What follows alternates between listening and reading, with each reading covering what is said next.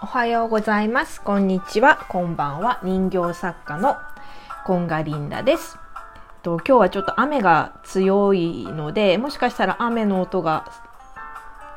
いっぱい入っちゃうかもしれないんですが、えっ、と、お付き合いいただけたら嬉しいです。えっ、と、今日のトークテーマは、年、あの、年を重ねるとかの年についてお話ししたいと思います。えっ、ー、と、私は1971年生まれの今49歳で、なんか今年に入ってからというか、あの、40、えっ、ー、と、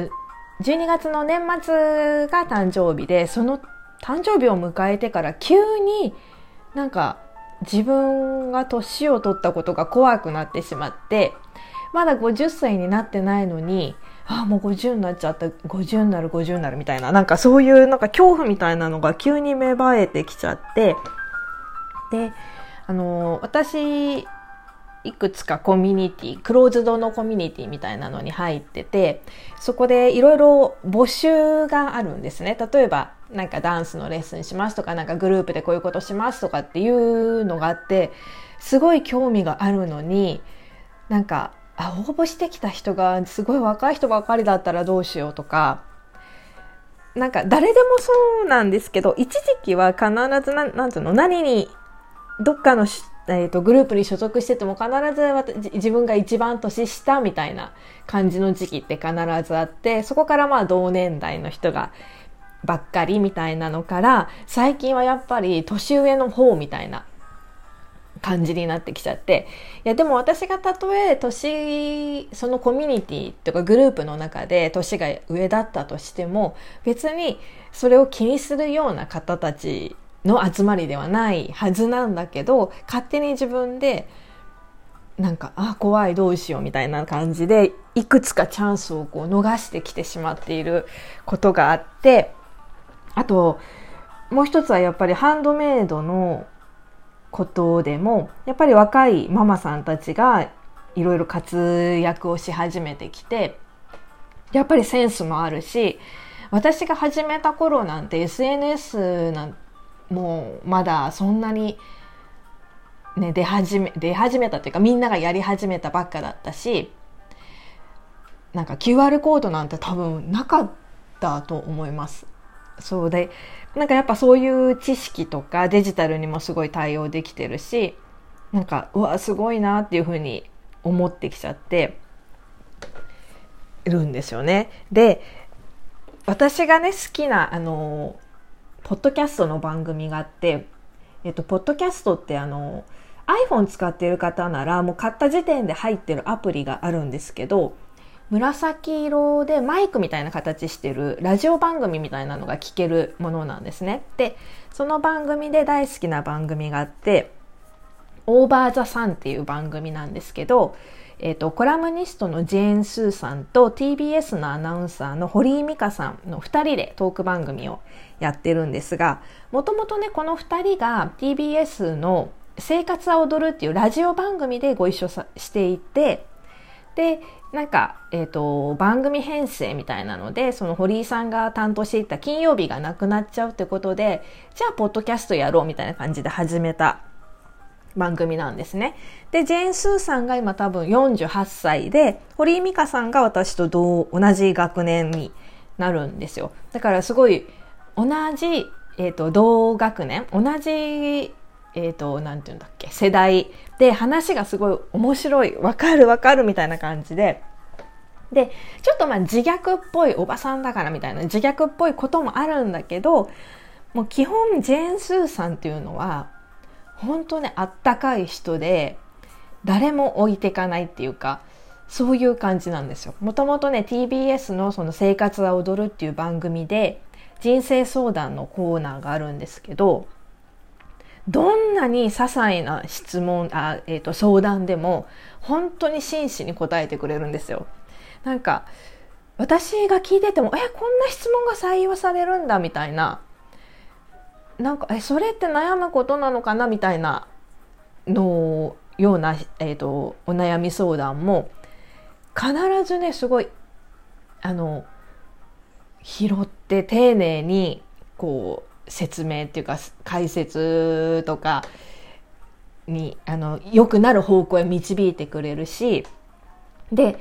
たとえなんかあのその相談者の方がちょっと改善した方がいいんじゃないかみたいないうあの内容でも一旦受け止めてくれてなんか「ああ辛かったね頑張ったね」っていう風に一旦受け入れてくれるっていうすごいねなんか本当優しい目線でこうみんなを見てくれるみたいなね年下なんだけどそういう感じの人ででなんかねその「オーバー・ザ・サン」という番組は金曜日の夕方5時に更新される番組で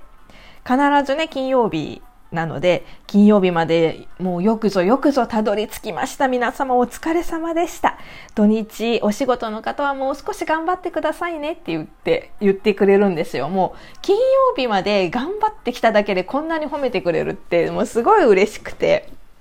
なんかねやっぱなんていうの？本当にわた、あの、ソースの視点。ソースってわかりますかね？なんか、何？宇宙レベルの、な、なんて言えばいいんだろう。そう、そういうもう本当に温かい、あの、言葉でをかけてくれてるんです。で、そそのね、その番組のオーバーザさんっていう番組の合言葉みたいな、みんなのこう、一緒に頑張ろうぜみたいな感じの言葉があって、それがね、負けへんでっていう言葉なんですよ。で、あ、すごいこの言葉いいなと思って、勝たなくても負けないっていう感じ？そう、絶対、あの、まあ、負けって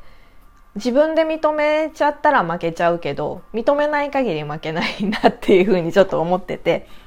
そうなんかね、負けへんでっていう言葉がいいなと思って、それをこう胸に頑張ってるんですけど、でね、やっぱ自分でさ、ああもう年だと、わーとかって言っちゃったらもうそれでおしまいだなと思ってで、で、先日ちょっとね、えっ、ー、と、ダンスをする機会があって、それの前に、えっ、ー、と、ストレッチを1時間ぐらいやってくれて、その後、筋トレも少しやってくれたんですよ。で、なんか、うわ、この筋トレの感じ久しぶりだなと思って、でマラソン私マラソンというか駅伝をちょっとやってた頃に筋トレもあの市の体育館に行ってやってたことがあってでちょっとね調べてみたら3年前でそのマラソンのアプリから走った記録が消えてたので3年前まであの私筋トレも時々ですけどやってたし走ることもやってたんですよ。まあ今はね、ウォーキングを毎晩30分やってるので、それはそれでいいんですけど、なんかね、マラソンやったり筋トレしてる時の自分がすごい好きだったなっていうのを思い出して、なんか、うん、すがすがしい気持ちっていうか、なんだろう、頑張ってる感があるっていうのかな。わかりやすく頑張ってる感があったのかなわかんないけど、なんか、そその走ってる時の自分がすごい好きだったことを思い出して、先日あのそのウォーキング一緒にやってるお友達がお休みしますっていうことだったのでもしかしたら私走れるかもしれないと思ってだいぶね歩歩くのも本当笑っちゃうぐらい早歩きで。えっ、ー、と、インターバル速歩っていうので、30分すっごい早く歩いて、あ、違う。最初の、えっ、ー、と、3分。3分すごい早く歩いて、3分、まあ普通に早く歩くっていうその繰り返しなんですけど、それをね、だーって同じペースで早歩き、速歩してるよりも、その3分めっちゃ早く歩いて3分普通に早く歩いての方が、すごい汗もかくし、効いてる、歩いてるっていう感じがあるので、で、そこでね、体力がついたような感じが、を自分でも持ってたんですよ。例えば、なんか信号で赤になりそうだね、走っちゃおうっつってバーって二人でね、走ったりとか、ほんとすごい短い距離なんだけど、おそらく普段運動してない人って、その信号を渡るっていう距離でさえ結構ね、走れないもんなんですよ。私、そのマラソン始める頃って本当に50メーターぐらい走ったらもう、あ、無理だってなっちゃってたんで、そう。で、まあ話が戻ると、で、えっ、と、もしかしたら今なら走れるかもしれないと思って、久々にナイキのそのランニングアプリを起動させて、20分間走やってみたんですよ。そしたら走れて、もうもちろん次の日はボロボロだったんだけど、筋肉痛でね。でも走れたの。それがすごい嬉しくって、そう、だから、ちょっとこれを続けようかと思って、なんかそこで、うん、勝ったり、なんていうの、一番一等賞になるとか、そこまではないけど、本当負けへんで精神で、これからもう細々と、なんかやっぱね、販売とか、えっ、と、ハンドメイドの販売とかも意外と体力がいるんですよ。お店に立つとかね。そういうことも体力がいるので、もう負けへんで精神で少し体を鍛えようかと思って、これから筋トレとか。あと私タップダンスもやってるので、もうそれも大好きなので、タップが続けられる体を保とうと思って、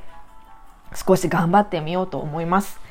私と同世代の方々、それより上の方々、負けへんで精神で頑張りましょうでは、今日もお付き合いいただきましてありがとうございました。